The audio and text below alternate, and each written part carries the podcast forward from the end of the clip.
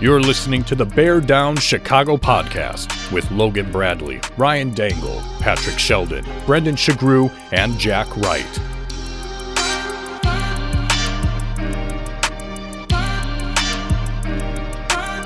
The Bear Down Chicago podcast. Yeah, we're that Bears podcast. All right, folks, welcome into another edition of the Bear Down Chicago podcast. I am your host, Ryan Dengel. You can find me on Twitter at Ryan Dengel. That's D-E-N-G-E-L. Brendan Sugrue, the assistant editor of Bears Wire. You can find him on Twitter at Brendan Sugrue. That's S-U-G-R-U-E. Jack Wright, you can find him on Twitter at Bear Down Jack. Unfortunately, Patrick Sheldon got a little bit of a family issue. Sounds like everyone's okay, but kid was kind of sick. And so Shell's, sorry, buddy. Hopefully everything turns out. And Logan should be joining us the next couple of weeks. But again, his job has him pretty busy. So it is the three of us. But boys, this is big. We've got not one, but two phenomenal guests tonight. How excited are you guys about this? I'm really excited. It feels like a really good time to have some Bears insiders on the podcast again, some reoccurring guests, because this is like a mini bye week. And I think it's good for all of us to kind of take a step back. We're six games in and we can kind of, you know, have a much better evaluation of this team and not talk about a game that, frankly, I consider one of the worst losses in recent memory, because that sucked. It was pretty massive suckage. And I agree with you, rather than rehashing some of the old redundant takes, it would be nice to get a couple of guys, like you said, who are in the inside, who could give us some fresh perspective, because I don't think anybody wants to relive every moment of that last game. I was cold. That's what I, because Brendan and I were both there. We were very, very cold. Sheridan's Barbershop, located in historic downtown Wheaton, Illinois, has been serving the community for 68 years with 7 barbers and open 6 days a week, Monday through Saturday. They have appointments available to book online or by phone at your convenience. You can go to SheridansBarbershop.com or you can call 630-668-0137 and book yours today. Sheridan's Barbershop, where traditional meets modern. All right, so I know this is the thing that we're thinking about. Somehow, some way, the Giants are now 5-1. It's incredible. And all of us wanted Brian Daboll, but I think I'm going to say this because I think we're all united in this. It's way too early to crown one of them, to say anything like that, to say that we hired the wrong guy. But at this point, right now, it looks like the Bears hired the wrong guy, that Brian Daboll is the right guy. You know, it's way too early to tell. I'm just going to say that one more time. It's way too early to tell. Jack, you posted something about trying to be patient, though it's difficult to be patient when you see this immediate success out of the Giants. How are you kind of feeling about that? Yeah, I tweeted that I have Daboll envy, and I do. I think we wanted to have somebody that was dynamic and offensive-minded way back when the head coaching search was going on. And while I do agree that it's too early to tell, and I am still fully willing to give this regime the time it needs to revamp, and hopefully they still are revamping it in a good way in this very moment as we look at a 5-1 Giants with a roster that I think is equally as bad as the Bears. It's tough, 5-1. And what's really tough, too, is our record could be better. We could perhaps be maybe not 5-1, but 4-2. At the very least, we should be 3-3. I mean, I'm sure we'll talk about it in a little bit, but I'm very, very much of the belief that the Washington Commanders game should have been a win, should have been an easy win. But it is interesting with the Giants because I did want Brian Daboll, and I'm not like totally saying like it's fool's gold or anything, because I tweeted out like, hey, don't count your chickens before they hatch, because 2018 Matt Nagy was the coach of the year and we were singing his praises.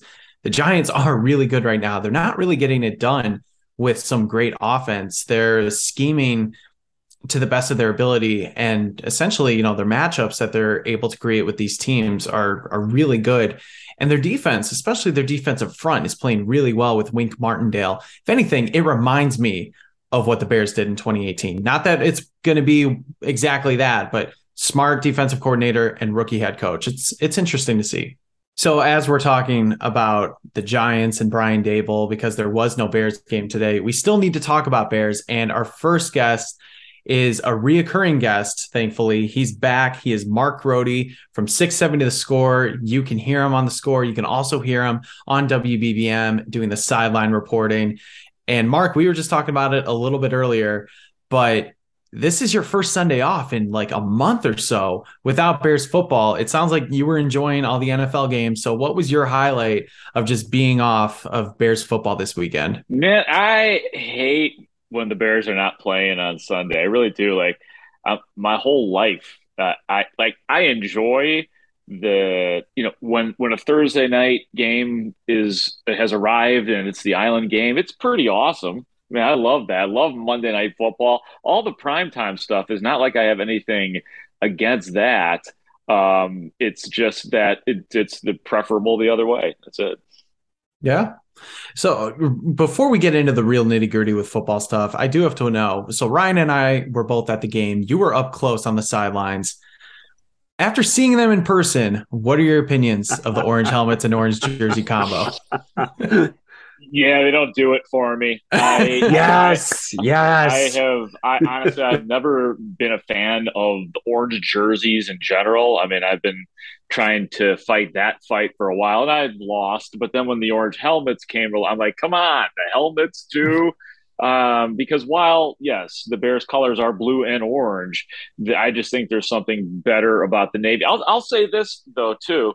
I like the monochromatic blues that they once put on. Yes. They did that a few times, and then the whites too, which they haven't done in forever, but I dig those. I'm just not down with the orange, just not down with it. I will say I was for it or not necessarily against it, and then seeing it in person, I'm like, I could leave these. It's whatever. But anyway, talking about the whole season, we figured this is a great opportunity to talk with you because this is kind of a mini bye week, and it's a chance for us to, you know, look back at what's happened so far. So in your opinion, we want to know what's been maybe your biggest positive surprise of the season so far. And then on top of that, your biggest disappointment that maybe you didn't see coming.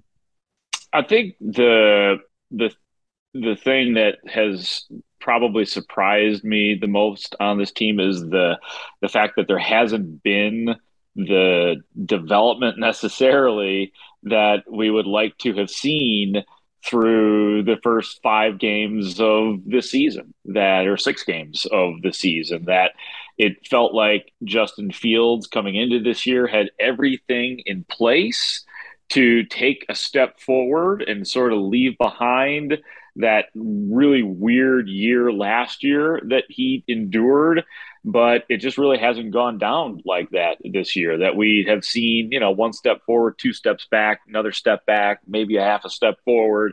And it surprises me that there hasn't been more consistency, that with the infrastructure that, you know, I guess I've bought into, has not brought him to it not being further along at this point. That doesn't mean things can't turn around and all of a sudden be, you know, be great for the rest of this year, but it's hard to foresee that at this point. As far as what has stood out this year that has been good, that maybe I didn't necessarily think would be, or that they would stick with, it has been the run game, and the fact that you've got 2 guys in Khalil Herbert and David Montgomery, both who have had explosive plays and have been key to so much this year just to sustain the offense at whatever level it might be. So I didn't necessarily doubt those 2 running backs, but I think we've seen enough of Bears football just in the last, you know, 5 years or so, you know, maybe just the Matt Nagy era, that the running game wasn't working really much better than the passing game. So that's been a nice thing to see. Mark, at this moment in time, how would you assess the Bears' commitment level to Justin Fields?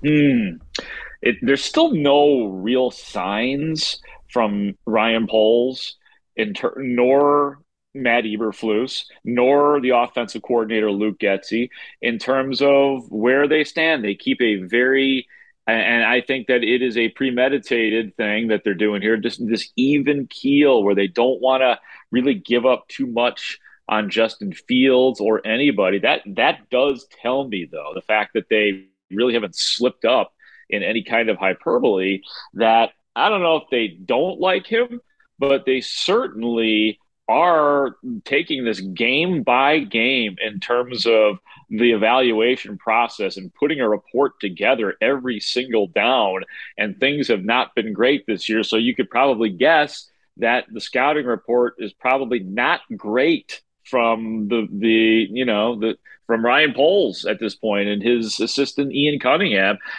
They, of course, have to take offensive line into consideration and wide receivers and all of the other issues. But, Justin Fields has had his issues by himself this year, too.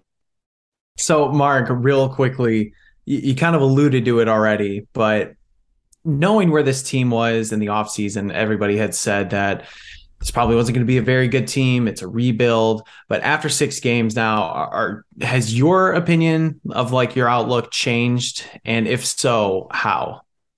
Has not changed. It's a rebuilding year. It's the way it's carried out so far this year. They were lucky to get that win against San Francisco at home. I think the conditions were crazy and ridiculous. I won't call them lucky in beating Houston, because you're supposed to beat Houston at home. I mean, they had to go to a Roquan Smith interception and a Cairo Santos game winner to get there.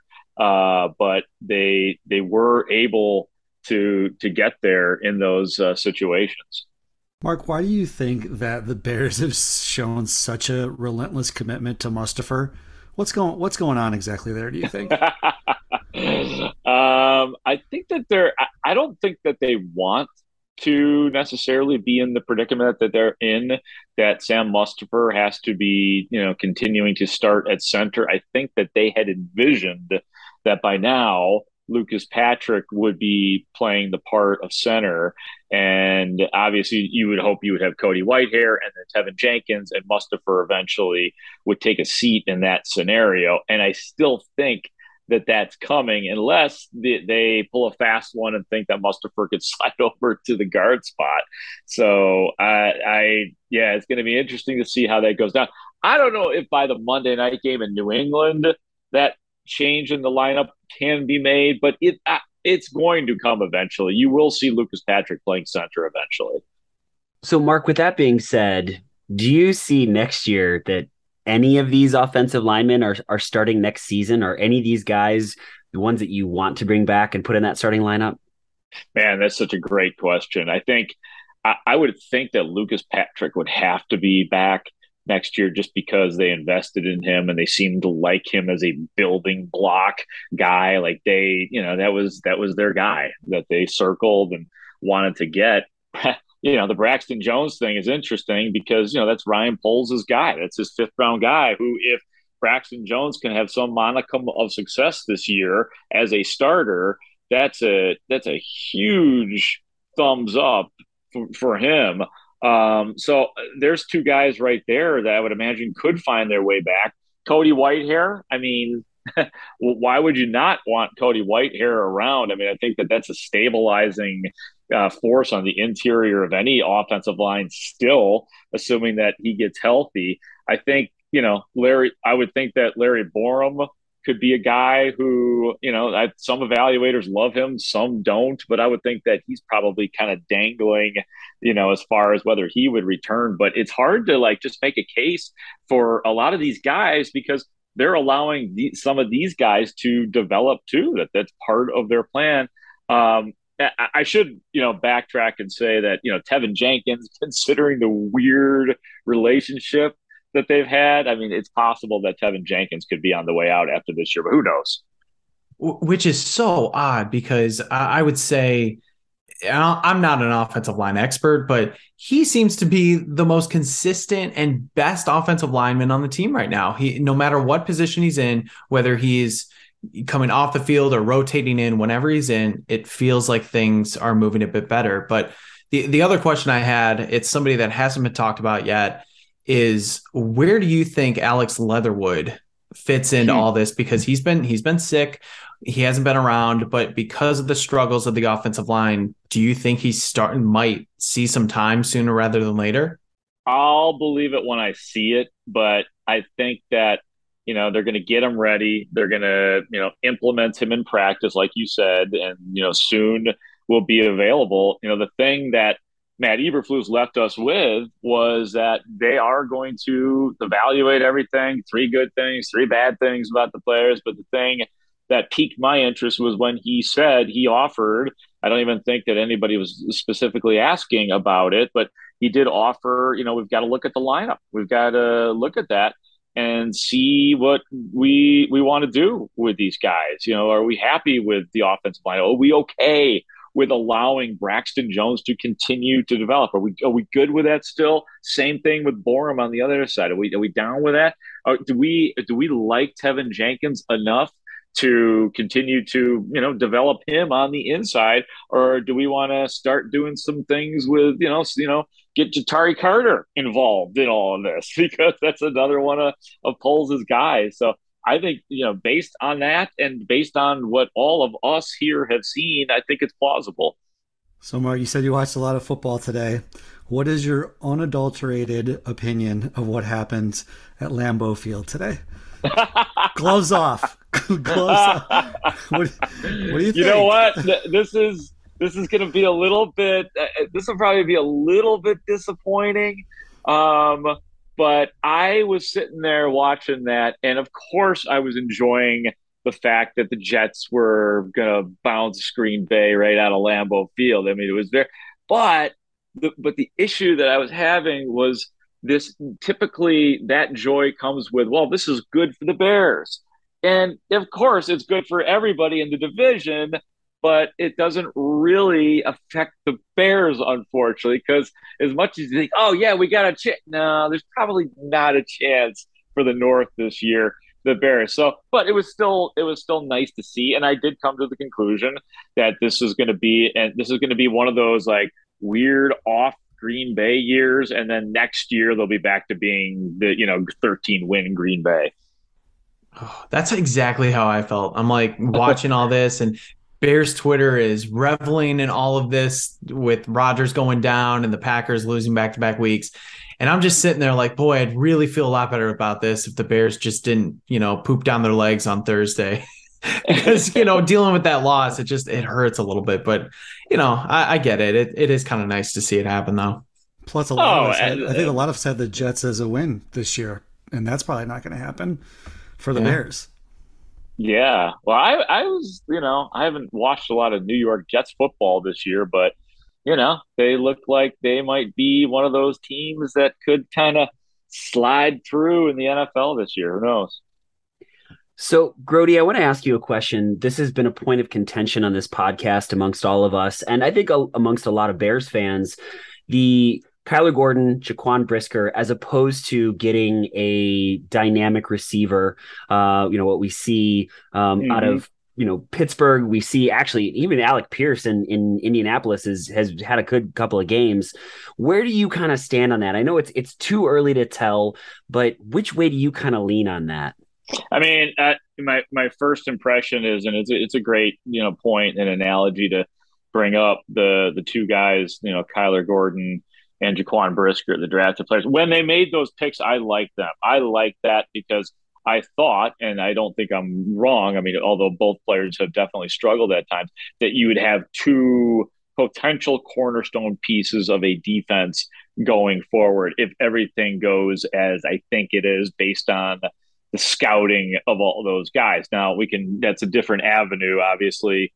Kyler Gordon has had some big time struggles this year. Jaquan Brisker has had some struggles this year as well. Both have played well, you know, lately.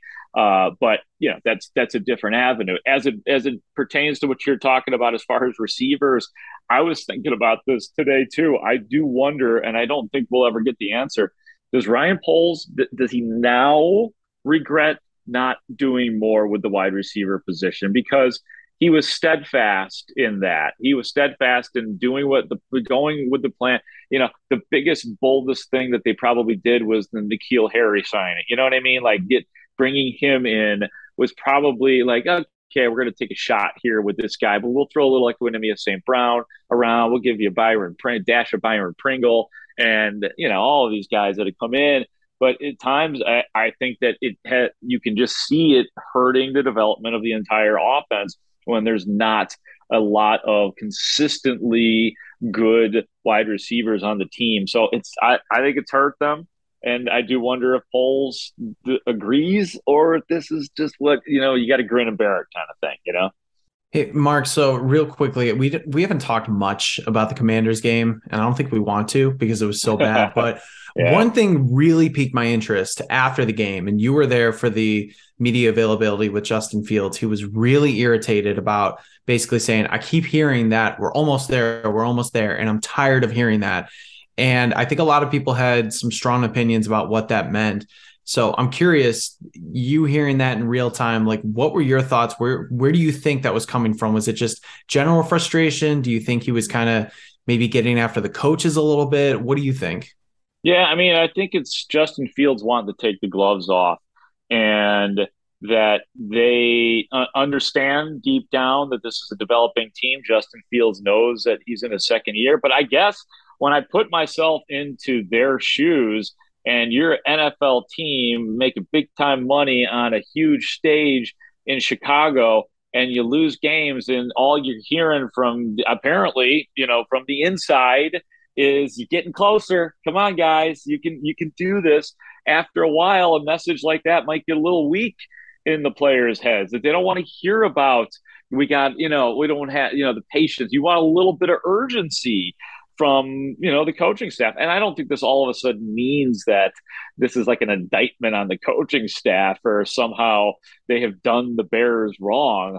The message has been consistent and strong, but hey, here's the two of the biggest voices of the team. So Justin Fields said it, and then I don't know if you guys heard Jalen Johnson say almost the same thing on The Score on the afternoon show, essentially the same thing, that they're tired of being close. So it's like, if there are any kind of kid gloves going on, it sounds like at least those two guys, and I would imagine more, are ready to take it to a different level or another level.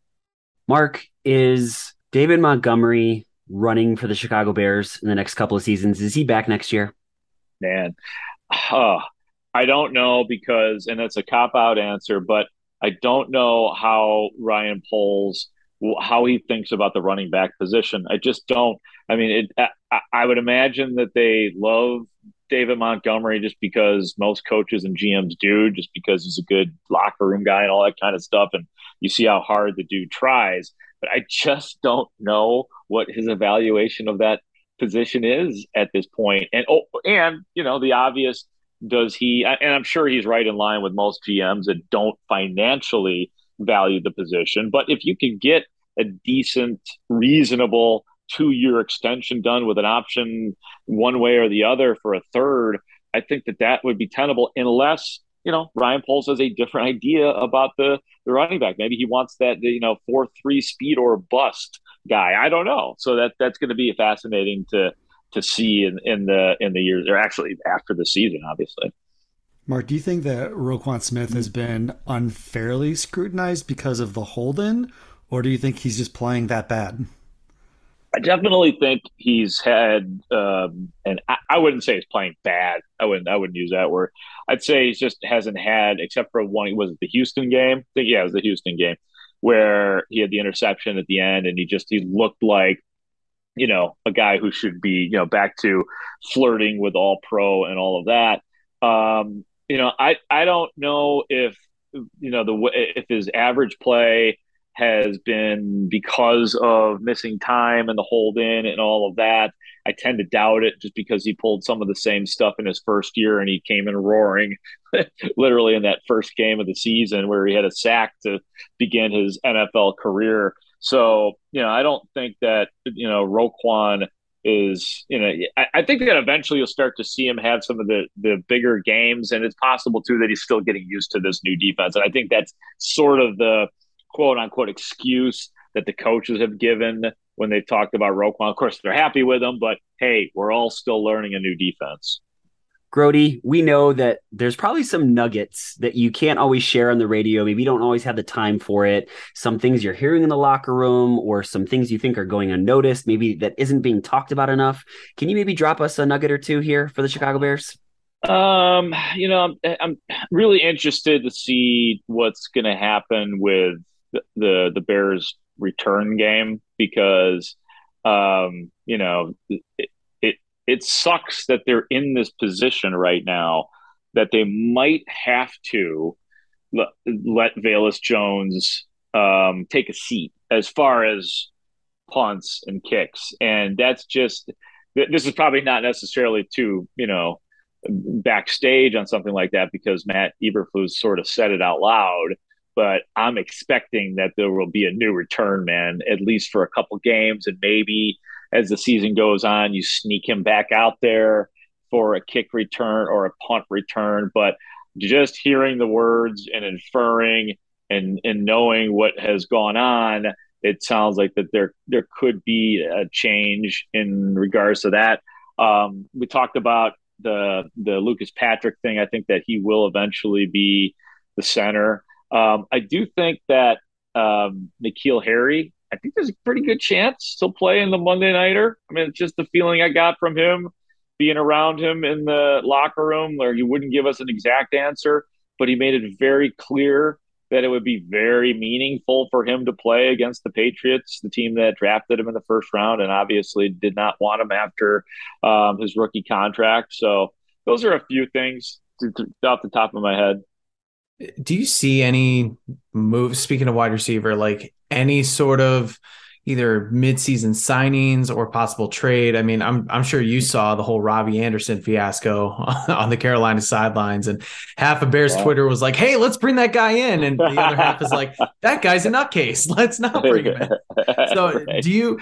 It's probably hard to tell with a new GM like Poles, but what is your thinking about like any possible midseason moves? Well, it goes back, aside from, the novelty of N'Keal Harry being healthy, this again goes to, does Ryan Poles regret not having been more serious about the wide receiver position?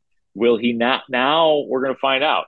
Will there be some transaction made? Will there be something minor at the trade deadline in terms of getting wide receivers that we probably maybe have to look up, some, guys, similar to N'Keal Harry, but different, maybe some third round or fourth round guys that were, that didn't work out on other teams, dudes like that. So I think at this point, I'm not looking at him to hit, I know this goes broader than the question that you asked, but, in terms of, making some sort of splash at the trade deadline with anything, I don't see that happening this year. Mark Grote, we cannot say thank you enough. We know that you talk sports all the time, and you took some time to talk to us on the Bear Down Chicago podcast. We're just so unbelievably thankful that you were willing to come back. I know that you're probably sick of doing this but you're so damn good at it. Can you give us a little Harrison Ford before you leave? Like, I don't care if it's, like last time, we talked to, it has to be Bears specific, but it could be like anything, man, but you're just so damn good at it. I can't see any other way to send you off. Unlock me. You switch the sample so you can make Provasic. That man. There was a man in my house. Wait, don't you also do a Danny Parkins too? Oh, I got to hear that. My Parkins, Minnesota today. They beat Miami. It was the Bills over Kansas City. But that's not really what we're talking about right now. So that's what I'm going to talk about right now. Yes. It was the Packers. So it's just kind of a rolling rhythm. It's a little bit of this. But here's the problem with the Parkins. I don't really, and I have not done that Danny Parkins impersonation for a long time because guess what? Everybody does a Danny Parkins now at the score. So I like to, once everybody jumps on it, I like to go a different direction, So that's fair. That's fair, man. Well, hey, Mark, I know all of our listeners are totally familiar with your work, but just in case we had a new listener, they don't know you. We do have a lot of international listeners. Maybe they need a chance to follow you. So how would they get after you, your socials, and obviously listen to you on 670 The Score? Well, thank you for asking. Yeah, I am the Bears reporter for The Score, so I am on 670 The Score, AM 670. You can follow me on Twitter at Mark Grote Sports, Mark with a K, Grote at Mark Grote Sports. I'm on Instagram, Facebook, all that kind of stuff. So you could find me, and I'm on the radio at various times throughout the day. I don't really have a set schedule, or else I'd give you guys that, but I appreciate you letting me give the plug. Thank you. Thank you very much. Absolutely. For sure. Have a great week, Mark. Thanks again. And hopefully New England treats you well next week. My pleasure, guys. We'll do it again soon. Thanks, Mark. All right, perfect. Well, it was super cool to have Mark Grote on. I listen to The Score a lot, and so hear him a lot, and I'm always impressed with the knowledge that he brings each and every time. He's a professional. He's a consummate pro. Really interested in the whole concept of not being able to find a returner, because here we are again. Here we are again on our own, going down that lonely road we've always known. Yeah, no, we understood it, Jack. You're just gonna let it. Yeah, we're just letting you just see. We both wanted to see where was he gonna trail off, and we weren't laughing about it. I think I said this repeatedly last time he was with us. He couldn't be a nicer guy, more generous with his time. And it's just, I don't know, man. He's so dang approachable. I just thought that was awesome, and have him back for a second time was really, really cool. Yeah, he really is, and I've been on the record by saying I'm a big ESPN 1000 guy, but I go out of my way to make sure when I know his hit's coming up on any one of the shows, whether it's Bernstein and Holmes, Parkins Spiegel, whatever, I want to hear what he has to say and what he's hearing from the locker room. That's exactly how I felt about the late Jeff Dickerson on ESPN 1000. Just when Mark Grote kind of explains things, he does it in a fun but engaging way, and I feel like I learn a lot every time. And just echoing what you guys said, such a nice guy, and to give up basically his off weekend to talk to us for a few minutes, that was really cool. So, folks, we are thrilled with this. This just worked out, as it was said a little bit earlier. It was a little bit of a mini bye week. We said, let's not just get one amazing guest. Let's get two amazing guests. And both of them brought to you by 670 The Score. Thank you, 670 The Score, for providing some phenomenal, phenomenal guests. We are definitely going to get into our thoughts on the Commanders game, but we also thought this was a good time to kind of take a step back. And I think, Jack, you may have said it a little bit earlier, that to hear some new voices, because, we kind of, we want to make sure we're not getting into an echo chamber. We argue a lot. We disagree on things a lot, but it's always good to hear some new voices. And we thought this was kind of a perfect time in which to do so. I'm excited about this next one, guys. Oh, I am too. I mean, you already know who it is. I mean, if you're listening to this, it's in the freaking description, but it's Cam Ellis from 670 The Score. He's one of the most sarcastic and I think just interesting writers on the Bears beat. I think he's got a voice that nobody else has, and I think it's needed, especially with just all of the arguments. Like you said, people just going back and forth on Bears Twitter after every single play, just all of the discourse. So having a voice like Cam Ellis is really, really important, and it's really, really fun, especially when we get into the nitty gritty and, the grind of the football season. It's going to be a long and, I think, disappointing season, friends. So you're going to want to laugh. And I think this panel we're big fans of unconventional humor and quick-witted takes. And that's Cam's sweet spot. In fact, we've talked about it before. I think he accidentally irks a lot of people, because they're just not getting what Cam is doing. And I'm here for that 100%. There's so much redundancy on Twitter right now.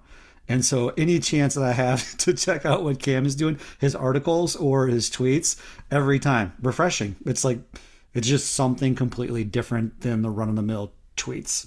I'm going to just say this, and I hope I don't offend anyone, but I don't think people get Cam sometimes, and if you just listen to him, he's just so damn funny. And I mean this sincerely, and I also, man, I'm double offending people on two statements here. I think Grote and Cam are two of my favorite guests we've ever had, and we're having them back together in one night, which is just freaking awesome. From 670 The Score, welcome back to the show, Cam Ellis. Cam, how are you doing? I'm doing good. How are you guys doing? I cut my finger making dinner about an hour ago, and I was like feeling very lightheaded. You know, when you cut yourself and you like kind of get it. And I was, as I was sitting there, I was like, oh man, like I hope I don't faint. So otherwise, like I gotta like figure out how to tell this podcast that I faint cutting my finger off. But I made it. I survived. The chicken was okay, and I'm here. I'm ready to go. I always hurt. We appreciate it. No. I always thought I was tough. And I could handle just about anything. Then I had my thumb dislocated and I looked down at it and Cam was the same thing. I thought I was going to pass out. I was like, I'm lightheaded. I don't need to sit down. I can't look at it. Like just awful situation. I'm not really usually squeamish, but for whatever reason, like whenever I like cut myself cooking, I'm just like, oh, I have like 10 seconds to like get everything in order. Cause I know like I might black out, who knows? So was dinner worth it? Yeah, you know, it was actually, no, it wasn't. So like, I don't know why I said yes. It was fine, but it was definitely not worth it. So no, but all is good. I survived and I'm ready to talk some Bears. So Cam, Commanders, Bears, that special place in your heart, I think. You've covered both teams intimately. What were your thoughts about, well, Brendan said toilet bowl? Was it kind of a toilet bowl of games for you? How'd you feel? It was like, for me at least, it was the first really stupid game the Bears played this year. Like, there have been stupid moments in other games, I thought, but this, between the fact that the Bears should have won fairly easily and just how bad the football was, you know, the other losses, like, you know, Velus Jones drops a punt. Yeah. But the Giants are good. Like the Giants are really good. And, you know, the Vikings are better. The Packers are better. Like there's some inevitability to it. Like this, I thought this game was just the first, like really stupid game in that the Bears should have won. And I thought there was a weirdly much more bitter taste in people's mouths than against the Vikings. Like it was just, I thought this was the first really actually embarrassing loss, if that makes sense. It does. We just chatted with Mark Grote, your friend and colleague on 670 The Score, and so we're trying to almost get like a sense of the season so far, an assessment of the season so far. If you had to point to something that was a pleasant surprise and kind of a surprise disappointment for you so far with the Bears, what might it be? My pleasant surprise is, I would say, generally speaking, the secondary play. You know, I know that Kyler Gordon has been, you know, there's been that conversation of it, but I thought he's been played better the last couple of weeks. Like I thought he's starting to look like he belongs, or should not be a third stringer, which is not bad. You know, Eddie Jackson, I get. Jaquan Brisker is kind of not really playing well, but is also like around the ball a lot. Like he's having such a weird year where I don't think a lot of games you go, oh, he played really well all game, but he's just always around the ball, around the QB, which I guess sort of like negates that. I don't know. And then I think Kendall Vador is playing better than people are talking about. So I would say surprise in that sense. Disappointment is that like they just can't throw the ball. And I don't know why I should be disappointed about that, because that's the same thing that it's always been. But like I feel like such an idiot for letting my guard down, right? Like I feel burnt by the Bears, and I know maybe Bears fans are probably used to it, but I'm not, and it hurts. It stings a little bit. I'm not thrilled about it. So kind of along those lines, knowing the Bears can't throw the ball, where do you, I guess, lay the most blame? Is it on the quarterback, Justin Fields, the offensive line, the skill position players, the wide receivers, tight ends, or the offensive coordinator? And you can't say all the above. I think it's the offensive line. I always have all these convictions about it, and then people that are much smarter and much better at watching football than I am say things that contradict it, and I get in my head, I'm like, oh no, like maybe it is the wide receivers and their stems, and like I just watch the Bears, and the offensive line is the thing that jumps off the page as just being really bad. Like that is, I think if you sat someone who didn't really watch football, but generally knew what they were doing. And if you sat them down in front of the Bears and they were like, what's wrong with this team? I think they would say the offensive line. Like, I think they would say like, those guys aren't good at what they do. So sometimes I think that is sort of the better way. I call it like my mom test, because my mom doesn't really watch football, but she like will watch it. And so she like points out things that are very obvious, but I sort of like get caught up because I'm just trying to be all clever. And so like, I think if my mom watched the Bears, she would say like that offensive line is not good. And so that's what I think has like been rough. I love that. I mean, I should check with Joyce, my mom, every once in a while and say, hey mom, forest through the trees. What's your analysis? Break it down for me. People that do not really know the sport sometimes always have the best insights, because they just sort of think about it in a different way that makes you like, and sometimes they'll ask questions and be like, yeah, like, I don't know why they don't do that. Like, and so for me, that's always sort of a helpful way to take a step back and sort of view it that way. So Jack, yeah, who is the person that hasn't had a BM, right? Because we're talking about Joyce, right? Sorry, Cam, just so you know, that's the Jack's mom growing up. She would always ask, "Did you have a BM today?" You'd walk in and say, "Mom, my elbow hurts," and she would say, "Did you have a BM today, Mom?" It's my elbow. I don't even know. I don't know if you had a mom that was like that, but not quite as much. But she had her moments, yeah. So if we zoom out even further and you think back to what some of your big picture outlooks were for this team, has that changed for you? Are you still on board with the long-term rebuild here? Are you getting more concerned with where it's going? You're willing to give Flus more time? Where are you at when you think about your preseason outlook and where we are now? I think it's just for your own sanity, you sort of have to still be on the bus, right? Like if you're off the bus by now, what are you doing watching sports? Like, you know, like that is just a recipe for being grumpy the whole time. I certainly get the complaints people have. You know, I think there's a fair criticism to be made out there of what Luke Getsy has done this year. I don't think it's an indictment by any means, but I do think that is a fair criticism.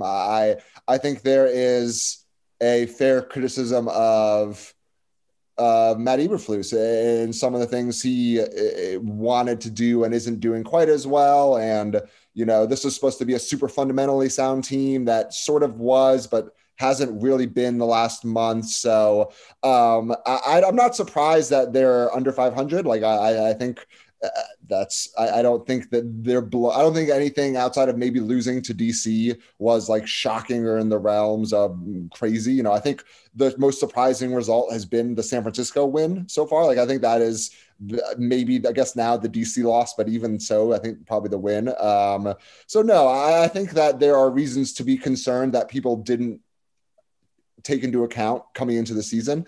But I don't think I hope there's not any like massive freak out to be had yet, because that's so exhausting. I don't want to get up for that before I absolutely have to. I mean, haven't you seen Twitter after every single Bears game? There's a massive freak out anyway, man. I got hacked, and so I've been off Twitter for like 14 hours. Wait, what? Hours. Yeah.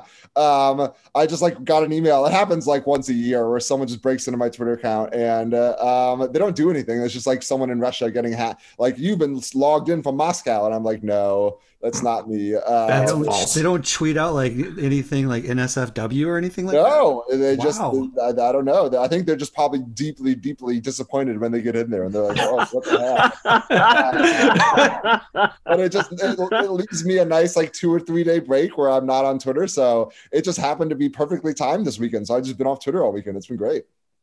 Oh my God. Well, I mean, I feel weird asking this, but like, what do you miss most about being on Twitter during football games? Or I guess, what are you happy you're not seeing at this point? Like, you know, a lot's happened today. I mean, the Packers lost. Bears fans are going nuts over that. Robbie Anderson got kicked out. Bears fans are going nuts over that. Like, you know, I just feel like you're missing out. Like, what are you missing? I'm missing my blood pressure rising actively. You know that sensation when you feel it? It's great. Oh, yeah. No, I actually like being on Twitter during Bears games, like in the moments. Like I like watching Bears moments happen and then seeing the reaction right in that moment. It is, for me, it's the next morning that I just like really don't like at all. For me, it is It is everyone having figured everything out on Monday morning, and they're going to explain it to you why, and it's going to it's not going to be very self-aware. And that is the Monday morning conversation is way more annoying to me. And maybe just because like my brain is still fried from the night before, but it is that is where I will be very like tomorrow. I'll be pumped to just like go on a run or like hang out with my dog or something instead of being on Twitter. That'll be the moment where I'm like, this is worth it. That totally makes sense. And I felt that way more this year than I have in previous years. I think it's because like my following has grown and there's just more people to yell at you now. So I'm with you there and it really sucks. But I guess one thing that's constantly being argued on Twitter, especially recently, is the play of Roquan Smith. And we asked Grote about this, but I want to hear your answer. So Roquan hasn't had like the best year, but do you think like people are unfairly criticizing him because of the contract hold in and he wants all this money? Or is he playing bad enough that warrants people basically being mad at him? I think that, first of all, nothing is going to like people are just going to be mad at him if they want to be mad at him, you know, like true. I don't think he's done anything that's warranted that, but to your points, I think it's because he's just had his worst moments on plays that go viral, right? Like his worst moments are getting lit up by Carson Wentz and that Jalen Reagor touchdown. And both of those like went viral in a way that, you know, his 10 unassisted tackles wouldn't, you know? And so I think for me, at least, I think he's lost himself some money so far. I think, I don't think he is going to go get, you know, half of what he was asking or whatever. I don't think he's going to reset the market at this point anymore. So in that sense, I think he's lost himself a little bit of money just because, yeah, he hasn't played super well. But I think he hasn't played quite as poorly as the conversation is just because it's, you know, it's just people quote tweeting those two videos. And so like, that's going to make it worse than it probably is just because every bad Roquan play is like they were going to talk about it all game. And when it's much harder for him to have a noticeable good game than it is for him to have a noticeable bad game. So I still think they should have traded him. Like, I don't quite, you know, like, what is he doing for this team right now? That you like, what was he doing for the team when he was playing better? But I don't think it is as desperate as the sort of immediate reaction is right now. Are you guys like panicking? Like, are you on the plank about Roquan Smith? I don't know if I'm panicking. It's just one of those, this was a huge ordeal in August, and he's definitely not your best defender right now. I think that's Eddie Jackson, and the secondary, like you said, is playing much better. So you have all this noise coming from one player, and it just seems like he's taken a step back from what he was doing last year, the last 2 years. And like you said, it's not one of those things that really stands out in a great way. He plays one of the weaker positions. So it's just kind of one of those, like, this happened with you, and I don't know, like you're clearly just not backing up the noise that you made, really. Yeah. I'd be interested to see how he ages with Bears fans. Like, is like, if Allen Robinson played in Chicago tomorrow, no one would care. Like that, like everyone is no one's talking about Allen Robinson anymore. And that's probably, you know, it helps that he's not good really, but I wonder if, I don't get the sense that people are, I think that there's this weird apathy where it seems like Bears fans are sort of made their peace with Roquan Smith already. Like, I don't see as much, at least I don't see, I should say, as much of the like people hand wringing. I see way more people already debating Justin Fields' contract stuff than I do Roquan Smith, which is so funny to me because like one is way more pressing than the other. But it does feel like I don't see people having the like, well, this is a lost season, so let's see what Roquan is. I think like everyone seems on board with just letting what happens in a sort of a weirdly anti-Bears fans way. That makes sense. And I'll say my last, I guess, quick question to you and all of you guys really. Last year, I think there was a debate between who is better, Lance Briggs or Roquan Smith. Is that still the debate this year? I don't think there's any. I'm sure you could probably make a number play, but no, like, I don't think anyone's going to be like, oh, like, I don't think any Bears fan is going to be like, let me try and purposely put Roquan Smith over Lance Briggs. Like, I think they're all very happy to just let Lance Briggs be above Roquan Smith at this point. I think the only thing that I would say to that is he is learning a new position. Like, and that in and of itself, like, there's going to be growing pains, like there is with anybody learning a new offense, learning a new defense. He's learning a new defense and he's learning a new position, where I think we've seen that he can be a playmaker. But Cam, I go back to your point, like, you trade him away, trade him to a defense where his skill set is set for that middle linebacker position, you know, but back to a 3-4 where he's good at cleaning guys up in that spot. He's undersized for this position. And I don't know. I think he can be really good. I wouldn't give up on him yet, but I don't necessarily know that he'll be playing for the Chicago Bears in, you know, the next couple seasons here. Mm-hmm. Mm-hmm. I think one of the cool things about football is, especially on the defensive side of the ball, is it's not like basketball where you just get one elite player and it changes the entire, you know, landscape of the team. And defense is so cool because everyone does their job and then the defense is better. So you think about Briggs having Urlacher next to him, or now you think about Roquan not really having much of a defensive line so far in front of him. So, you know, I do think Briggs is a little bit better, but I would say probably playing a new position and not having much of a DL in front of him is affecting his play a little bit this year. Yeah.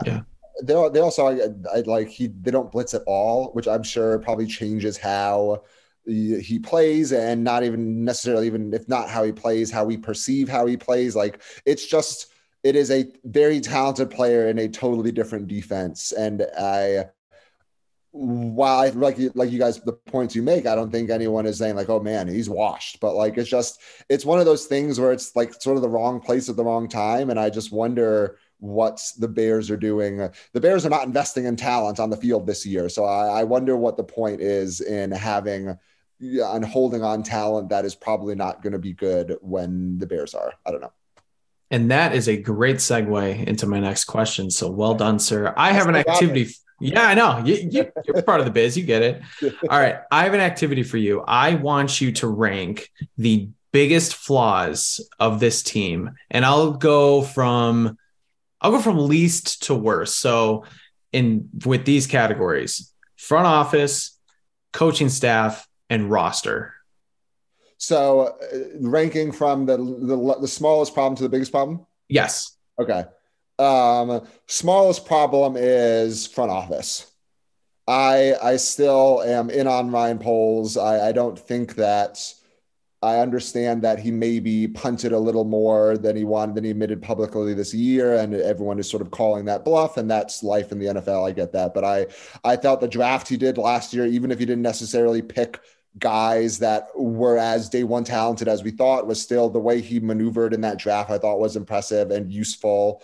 So I'm not worried about him yet. He'll get his chance to swing the McCaskey's money around how he wants. Like that. That's when I'll judge him a little more. The medium one is coaching.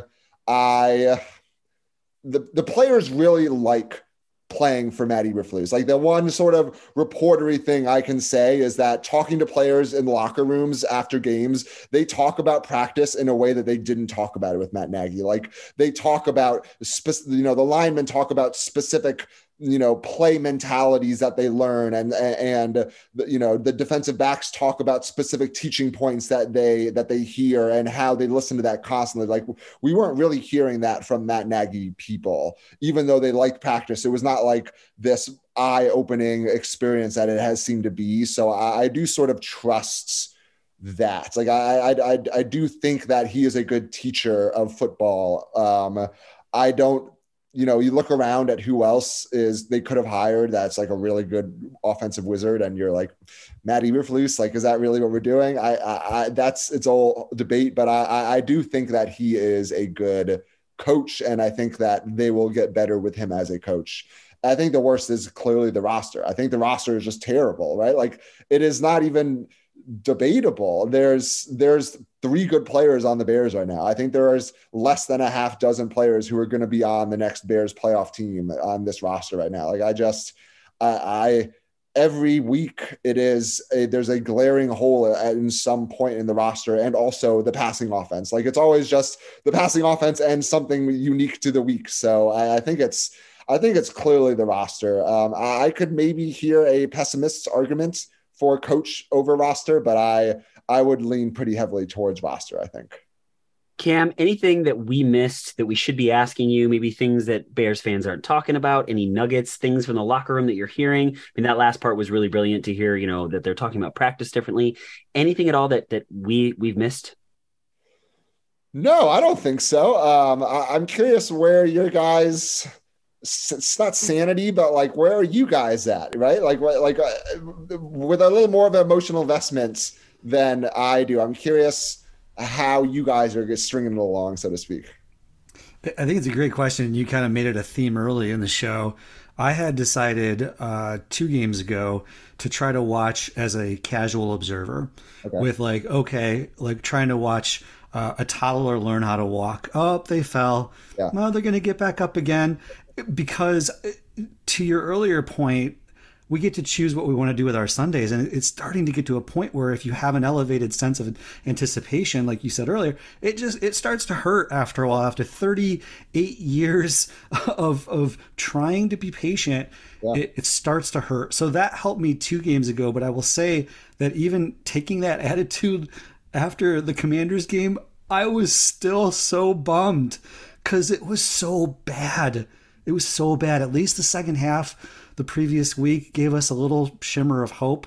But yeah, I just trying to stay patient, I think, is very difficult right now. Did the start of did the season start make you like reevaluate your expectations? Was there a little bit of panic? Yes. Yes. Yeah. As soon as they beat San Francisco, you're like, oh man, maybe they're not going to be as bad as we all thought that they were. We all made predictions that it was going to be a bad football team. And then it made us reassess. And I think that's the thing that probably was really frustrating was they gave us hope, right? As soon as they give you hope, you're like, and then they took it away from us real fast. I was gonna say, I wonder if the worst part of the season outside of the Packers loss again in December or whatever is gonna be already behind the Bears fans, because they're already 2 games under 500. Like, I imagine they're gonna drop to 3 or 4 games under 500 pretty soon here. And I wonder if that sort of cleaves off any sort of even inadvertent hope where, they go on the road and they beat a backup Patriots. And then they who knows that the Cowboys are like, if they go back to Dak, or is their offense still going to be that sort of weird rationalization that the Bears fans, or any team that's in the hunt, is sort of used to doing. I wonder if it's going to get easier to watch when they're just 5 games under 500 and it doesn't matter. And it's, at that point, you really are watching for who blocks well and who throws well and et cetera, et cetera. Yeah, I think that's a really good point, because especially this year, because this is a rookie head coach and staff, whereas we had a similar thing last year and in previous years with lame duck coaches. You're not watching at that point because, let's say last year, Justin Fields was hurt. Matt Nagy, we knew he was going to be fired. What was there to watch for? At least this year, assuming everybody stays healthy, this is still a team that can grow. I've said it many, many times on this pod. I've written about it. It feels to me like Lovie Smith's first season in 2004, where they were very talent deficient, but there were building blocks and there were things that you can kind of pick and choose from as this staff kind of gets their, legs under them, as Jack made the toddler reference. But I think that's probably going to be the case for me. Everything kind of went as planned a little bit until the Commanders game. That's the game that really kind of broke me in a sense, because not broke me all time, but just a really bad loss, because they should have scored 28 points. It was right there for the taking. They moved the ball against them all night long. The Commanders offense couldn't do jack shit. And then all of a sudden, a special teams fumble gets them in the game and they can't score more than 1 touchdown. That's the game that we should have seen a lot of progress coming off the Vikings game, and we didn't. So that's pretty much where I'm at. Everything was sort of okay until I saw that. It was weird to you know, usually when we go over Bears games and they score 7 points, it's like, oh yeah, and so-and-so threw for 74 yards. The Bears had 400 yards of offense. Like they had, it was like, I can't remember a game where you have 400 yards of offense and you score 7 points. Like that is, it's wild to think that if you told me the Bears did 400 yards, I'd be like, oh my God, like they scored 14 points, but like, no, they scored 7 points. So it was just a wild experience. And I feel bad because it's always sort of seemingly against the Bears when it's a wild experience. But yeah, man, it was, I feel like there's been way more anger after the Commanders game than the Vikings game. All right. So gentlemen, yet again, we are thrilled to have Cam Ellis on, because one of the things, my favorite things about having Cam on is he's willing to throw in the ring into our regular stuff. So we're bringing Cam into the outhouse and the penthouse. So boys, it is time for The Outhouse and the Penthouse. The Outhouse and the Penthouse is brought to you by our guy, Jeff Cadwalader. Are you thinking about buying or selling a home in the Chicagoland area? There's really only one person you should be talking to. That's Jeff Cadwalader with At Properties. Jeff knows you need experience when it matters most. He's going to get you the best deal possible. If you're thinking about it, just thinking about it, shoot him a text or a phone call at 630-254-4734, or visit GenevaJeff.com to learn more. If you do talk to Jeff Cadwalader, let him know that the guys at the Bear Down Chicago podcast say hello. All right, so boys, the Bears lost. We're going to go outhouse first. So for this round of the outhouse, let's go Brendan, Cam, Jack, and I will finish it up. Outhouse, boys. I really want to go with like five right in a row, but I won't. My biggest gripe and person who should be in the outhouse is Darnell Mooney. Darnell Mooney, you want to be a number one wide receiver, and yet you can't catch a ball in a goddamn light. This is 2 times now in less than a year that you've had trouble with the Soldier Field lights. I'm of course talking about the 4th down play where he bobbled it at the goal line, caught it on the carom, and missed it by a half inch to end the game. You know what, Darnell Mooney? I played a game when I was in high school. Me and my buddy used to throw a football up at a street light and see if we could track it and try to, you know, catch it without seeing it. Honestly, it was one of the dumbest things we ever did, but it was fun, and we got better at catching footballs because we were able to track it. Get rid of your jugs machine, go outside, throw a football at a street light and try to catch it with a friend or something, because you want to be a number one wide receiver. You got to catch balls in prime time. I swear to God, like, this is stupid. I think you should keep the jugs machine and then bring like in a spotlight in the living room and shine it directly in his eyes while the jugs machine just fires balls at his face. I hear is Brendan Sugrue thinks he's a better wide receiver than Darnell Mooney. Is he correct? Not at all, but I played a game that helped with it. He'll call it a draw. He'll take it off. All right, Cam, who's in your outhouse? My outhouse has been the same for 2 years now, and it's Cole Kmet. Cole Kmet is in my outhouse. Cole Kmet has been in my outhouse for 2.5 years. Cole Kmet's going to stay in my outhouse. I'm sorry. I know he seems like a really nice guy, and he's always very honest and forthright with the media and talks to people and gives them human answers, and is also from Illinois and grew up in Lake Forest, and that is all great. And it should have been a good story, but it's not. Cole Kmet is not good at anything that people said he was good at.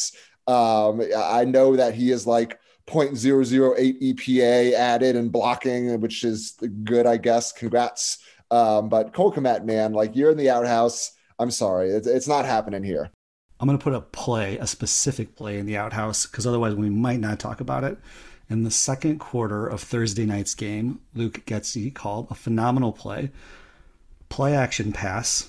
Ryan Griffin came wide open in the end zone, and Justin Fields missed him. I'm going to tell you, I'm just going to say this, probably the strongest opinion I've ever had on any one play on the show. And I don't understand why there's any debate. I'm going to try to stay calm.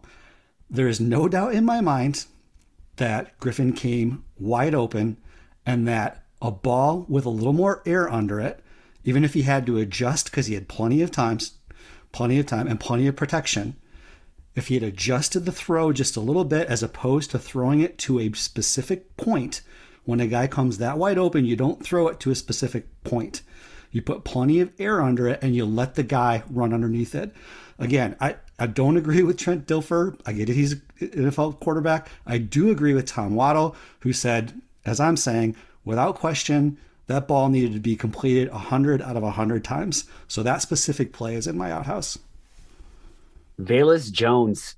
Dude, why are you fielding a punt in that position of the field? Just let it go, man. Number two, you tripped under your own 2 feet. Like, the Bears were going to win this game. I mean, I think everybody knew that they were going to win this game. Carson Wentz, dude, come on. He's not going to win this game. And Velus Jones doesn't give us that opportunity. You guys know how I felt about him when he was drafted. You know, he could still turn into a good wide receiver, but as of right now, I don't ever want to see that dude returning kicks or punts. All right, boys, it is time to go to the penthouse. So what good stuff did we see from this game? Let's go the exact same order. So let's go Brendan, Cam, Jack, and I will finish it up. Penthouse, boys.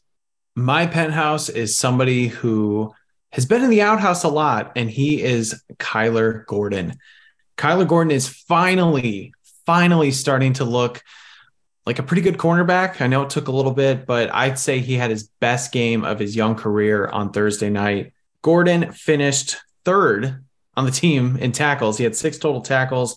5 of them were solo. He also had a really nice pass breakup where he dove to stop a pass coming from Carson Wentz. He's a surefire tackler, and he's just getting more and more comfortable. This is the progression you'd want to see from a lot of players, but you know, Gordon took his lumps, and I think he's really starting to turn into something. So really happy to see that. Mine goes to, this is going to be maybe a predictably, I guess, trendy answer, but Kerry Blossom game. I think he is the best run blocking player on a really good run blocking team. Like when he is in the game, he is so good at what he does that it shows up on TV. Like as a fullback, he like so many times I'm like, oh yeah, Kerry Blossom game's in this game, which is not something that I think fullbacks have the benefit of the doubt. So like, I wish they would use him more. They haven't really used him as much in the last 2 games, but when he was getting, 2 dozen snaps a game, he was the best run blocker on that team. So shout out to you. Come back, bring it back. Let's pound the rock. Let's do it. That's a great selection. I like that.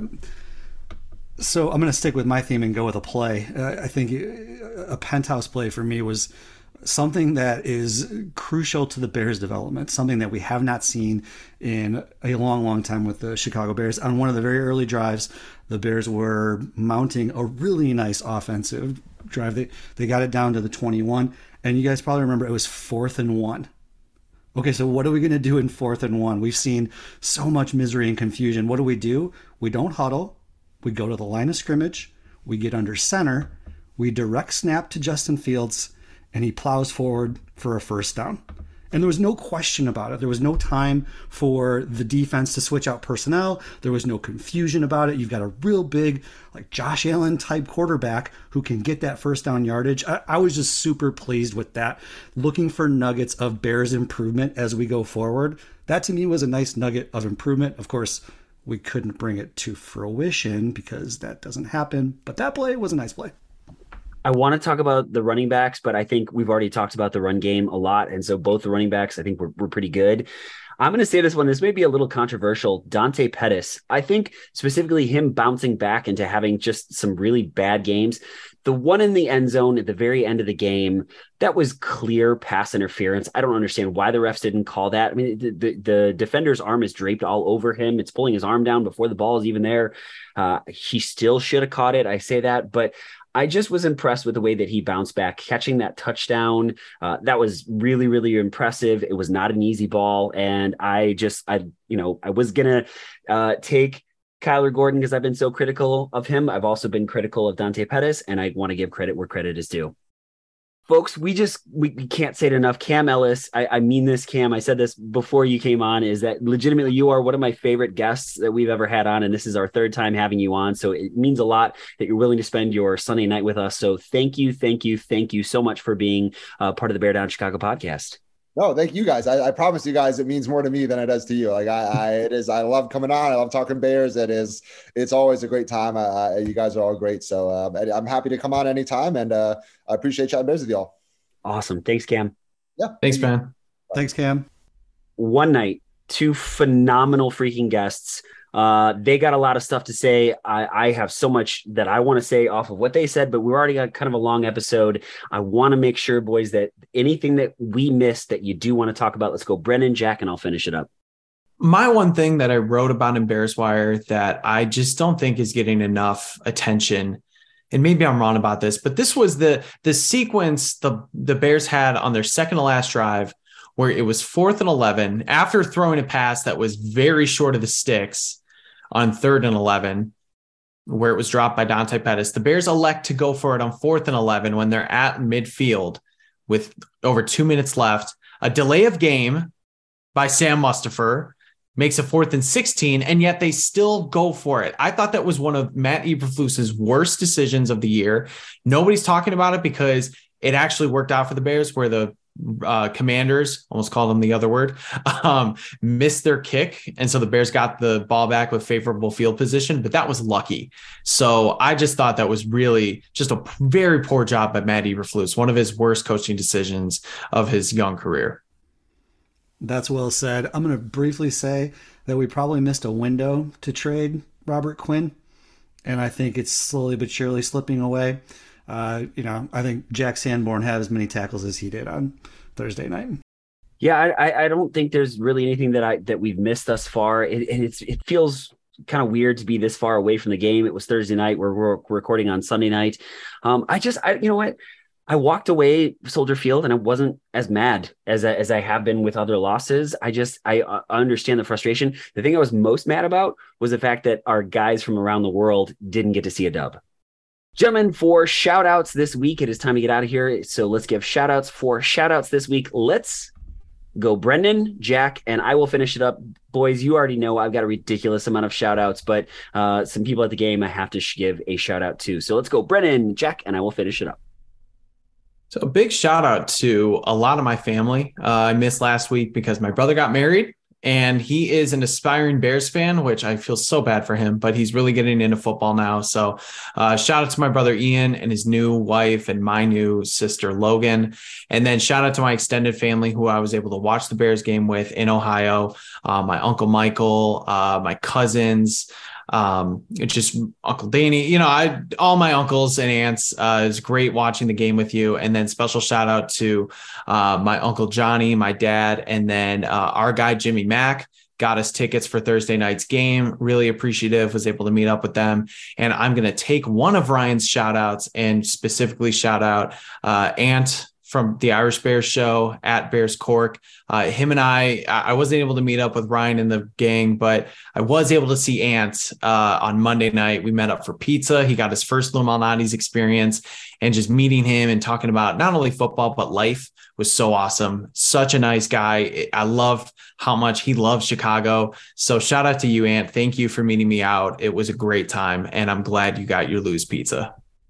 We have shouted him out before, but every time he tweets or messages me, I'm still a little caught off guard.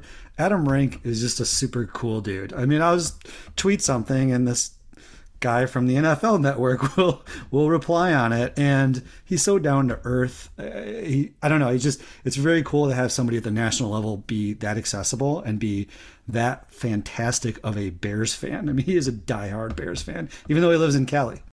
So, like I said, I've got a lot. Ant from the Irish Bears show. Yes, he got his first slice, but I guess he got his last slice with me. And so sloppy seconds. The second I saw him, we hugged. It was, even though we'd never met in person, I said this with all the guys that we talked. It was like old friends that you hadn't seen in a while, and then, you're always kind of like, is that person as tall as I think they are? Or is that person as short as I think they are? But just a phenomenal weekend. Dave from the UK and his son Daniel, they are fan-freaking-tastic dudes. They are, as we're recording, they're in Seattle right now watching. They just got to see Seattle win, so that was awesome. I was bummed that they saw the Bears loss. Couldn't be better guys. Just wonderful, wonderful, wonderful guys. guys. Noel from the Irish Bear Show, just a phenomenal freaking dude. It was so cool to meet him. He has a haunted hotel room. He stayed at the Congress. He's got a great story about that at some point. Boys, you got to hear it. It's really, didn't. Good. Oh no. It is. It's crazy story. You're going to have to hear it at some point. Corey, formerly of the Bear Down Report and now of the Irish Bear Show. We had some cool stories to swap back and forth because we've worked at two different places and, you know, talking bears and stuff. So it's great to see her. Kieran, the leader of the Irish Bear Show. Wonderful, wonderful guy. Also, boys, my gripe with Soldier Field increased because Kieran is also not a narrow shouldered man. I'm not saying I'm the strongest dude on the planet, but I do not have narrow shoulders. And we sat next to each other and we were both ridiculously uncomfortable. So just going to put that out there. Kieran, keep hitting those weights, buddy. Adam Cumby from the Irish Bear Show, phenomenal dude. The first time meeting him, great dude. Tony Daly, same thing, coming all the way from Scotland. Him and his wife, phenomenal people. I got them all. So folks, thank you so much for listening to the Bear Down Chicago podcast. We are so thankful that you are sharing your Bears journey with all of us. We just ask that you go ahead, hit like, hit subscribe, share it with a Bears friend as much as you possibly can. We would appreciate all of that. For Logan Bradley, for Patrick Sheldon, Jack Wright, Brendan Sugrue, I am Ryan Dengel. Folks, thank you so much. And as always, Bear Down, Chicago.